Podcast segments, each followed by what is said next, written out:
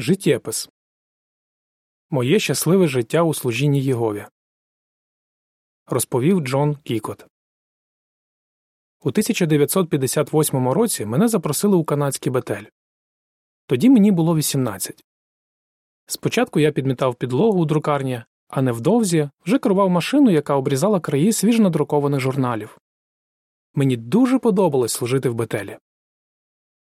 Наступного року родині Бетелі оголосили, що в південноафриканському філіалі є потреба в добровольцях, які могли би працювати на новому ротаційному друкарському верстаті. Я зголосився і був дуже радий, коли мене схвалили. З нашого Бетеліо обрали ще трьох братів Деніса Ліча, Біла Маклелена і Кена Нордена. Нас попередили, що квитки нам купують лише в одну сторону. Я подзвонив додому і сказав Мамо, маю для тебе новину. Я їду в Південно-Африканську Республіку. Моя мама, спокійна за характером жінка, мала міцну віру і близькі стосунки з Єговою. В час тієї розмови вона багато не сказала, але я знав, що вона мене повністю підтримує. Звичайно, батькам було сумно, що я їду від них так далеко, все ж вони жодного разу не дорікнули мені за таке рішення. Вирушаю у Південну Африку. Спершу ми в чотирьох поїхали у Бруклінський бетель де три місяці вчилися виготовляти друкарські форми, набираючи текст на буквовідливній машині. Потім ми сіли на вантажний корабель, який прямував у Південно-Африканську Республіку пар до міста Кейптауна. Тоді мені тільки виповнилося 20. У Кейптауні ми сіли на вечірній поїзд, який мали дістатися до Йоганнесбурга. Подорож тривала досить довго. Першу зупинку поїзд зробив на світанку в якомусь містечку у напівпустельному регіоні Кару. Було спекотно, а в повітрі висів густий пил. Все виглядало настільки незвичним, що ми не могли відірвати очей від вікна. Ми хвилювалися, бо не знали, що нас чекає попереду. Тоді я і подумати не міг, що згодом повернуся сюди і дуже полюблю ці затишні, тихі містечка. Наступні кілька років я працював на лінотепі, складній, але дуже цікавій машині. На ній я набирав і відливав рядки тексту, які потім використовувались для друку вартової башти і пробудись. Наш філіал друкував літературу багатьма африканськими мовами, і не тільки для пар, але й для багатьох інших країн Африки. Тож верстат, ради якого ми проїхали півсвіту, працював наповну. Пізніше мене призначили служити у відділі, який організовував переклад, друк і транспортування нашої літератури. Моє життя було неймовірно насиченим цікавим і змістовним.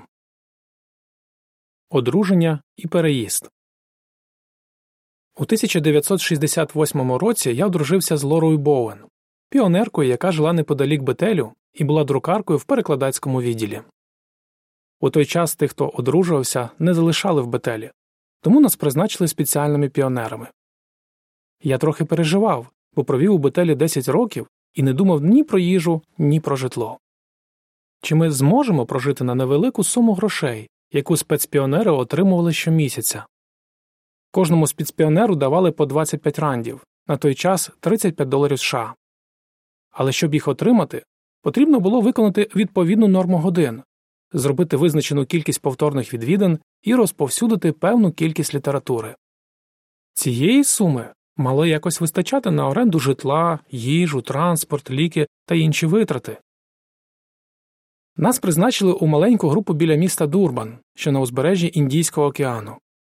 Там жила велика індійська діаспора. Багато з цих людей були нащадками найманих працівників, які наприкінці 19 століття приїжджали з Індії на плантації цукрової тростини. З часом їхні діти і внуки освоїли інші професії, але й далі дотримувались своєї культури і готували національні страви, в тому числі смачні карі. А ще вони розмовляли англійською, тому нам було легко їм проповідувати. У той час спецпіонери проповідали 150 годин щомісяця. Тому в перший день ми з Лорою запланували провести у служінні 6 годин. На дворі була спека і сильна вологість. Ми не мали ні повторних відвідин, ні біблійних вивчень, тому всі 6 годин треба було проповідувати від дому додому. В якийсь момент мені здалося, що ми вже досить довго проповідуємо, і я гляну на годинник. Але пройшло лише 40 хвилин. Як же ми все це витримаємо? Дуже скоро ми навчилися добре планувати час. Кожного дня ми готували бутерброди і термос з кавою або супом. Коли відчували, що втомились, то паркували наш маленький Фольксваген в тіні якогось дерева і відпочивали. Іноді навколо нас збиралося багато гарненьких індійських дітей, які з цікавістю нас розглядали. Через кілька днів ми зрозуміли, що найважчими у служінні були перші 2-3 години, а потім час швидко злітав. Нам було надзвичайно приємно ділитися біблійною правдою з людьми у цій території. Вони були вічливими, гостинними і боялися Бога. Багато з тих, хто сповідував індуїзм, щиро відгукнулося на нашу звістку. Їм дуже подобалось дізнаватися про Єгову, Ісуса, Біблію, майбутній новий світ і надію на Воскресіння. Через рік ми вже мали 20 біблійних вивчень. Кожного дня хтось із зацікавлених запрошував нас до себе на обід. Ми були такі щасливі. Та дуже скоро нас знову чекали зміни. Нас попросили виконувати районне служіння вздовж узбережжя прекрасного Індійського океану. Ми відвідували збори, співпрацювали з вісниками і підбадьорювали їх. Під час кожного візиту ми зупинялись в якоїсь сім'ї. Господарі ставились до нас як до рідних, і нам було приємно проводити час з їхніми дітьми і бавитися з домашніми тваринами.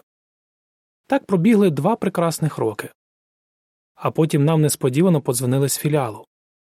Ми хочемо, щоб ви повернулись Бетель.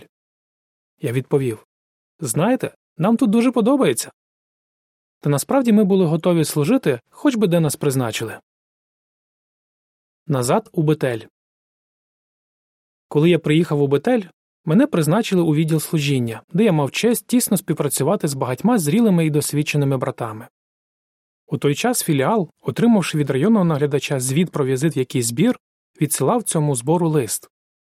У листі брати підбадьорювали збір і, якщо було потрібно, давали поради. Тому в наших секретарів було дуже багато роботи.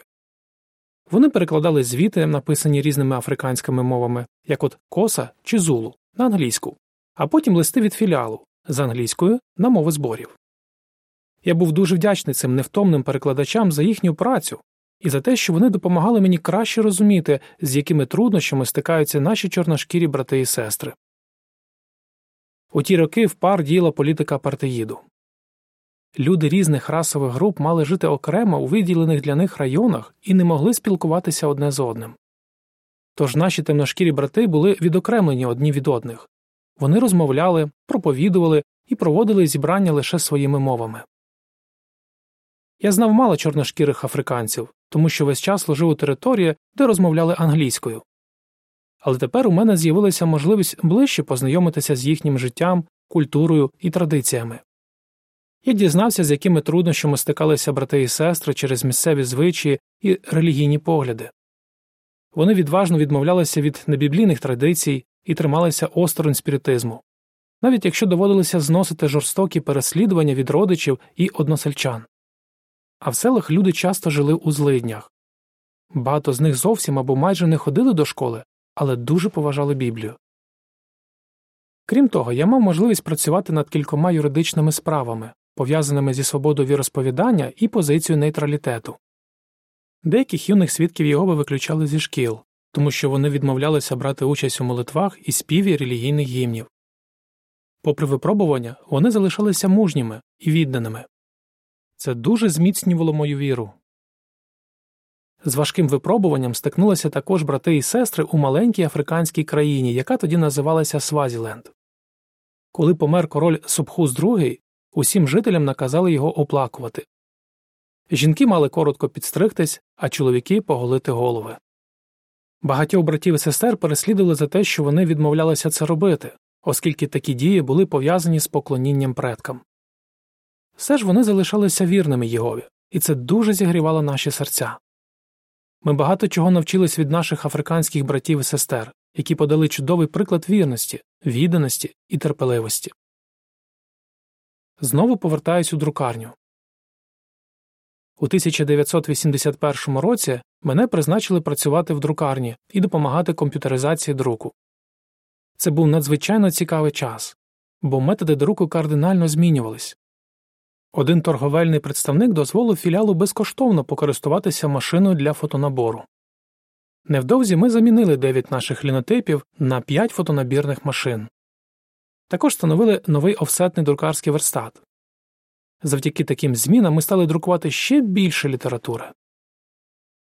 Поява комп'ютерів дозволила нам використовувати нові методи набору тексту за допомогою програми MEPS багатомовної електронної видавничої системи. Який же це був стрибок в порівнянні з незграбним і повільним лінотипом, заради якого четверо канадських бетелійців приїхало в пар. Ісаї 6017 На той час ми всі вже були одружені на чудових сестрах піонерках, які дуже любили Єгову. Я і Біл служили в Бетелі, а Кен і Деніс мали дітей і жили недалеко від нас. Роботи у Бетелі ставало все більше і більше. Наш філіал перекладав біблійну літературу на чимраз більшу кількість мов, потім друкував і доставляв її в інші філіали. Через це виникла потреба у новому комплексі споруд для Бетелю, які побудували у мальовничій місцевості на захід від Йоганнесбурга. Присвячення відбулося у 1987 році. Мені було так приємно багато років служити у комітеті філіалу і бути причетним до такого грандіозного розширення. Ще одна зміна у 2001 році мене запросили служити у щойно сформованому комітеті філіалу у США. Для нас з Лорою це було повною несподіванкою. Звичайно, важко було покидати пари, залишати улюблену роботу і друзів. Та водночас ми дуже хотіли стати частиною родини Бетелю США.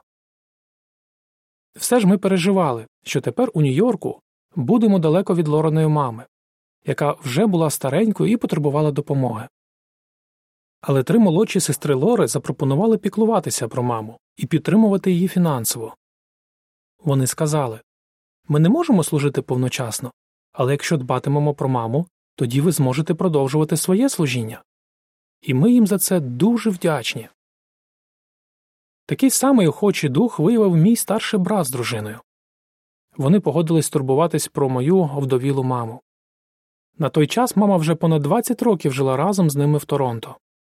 Невдовзі після нашого переїзду до Нью-Йорка вона померла. І ми дуже вдячні їм за любов і турботу, з якою вони доглядали за мамою до її смерті. Якщо у тебе є рідні, які готові змінити своє життя, щоб доглядати стареньких батьків, це справжнє благословення. У США я деякий час мав справу з виготовленням публікацій, але цей процес був набагато сучаснішим і простішим. А зараз я служу у відділі постачання. Я дуже тішуся, що вже 20 років є частиною величезної родини Бетелю, яка налічує приблизно 5 тисяч бетелівців і коло 2 тисяч доїзних служителів. 60 років тому я і подумати не міг, що служитиме тут. Всі ці роки Лора вірно мене підтримує. У нас було дуже насичене і цікаве життя. Нам приємно згадувати всі наші завдання і всіх тих чудових людей, з якими працювали чи познайомились, відвідуючи різні філіали по всьому світі. Тепер мені за 80, і я вже працюю менше, бо є багато здібних молодих братів, які можуть виконувати мою роботу. У Псалмі 33.12 сказано Щасливий народ, чий Бог Єгова. І це щира правда. Я такий вдячний Єгові, що можу служити йому з його щасливим народом. Кінець статті.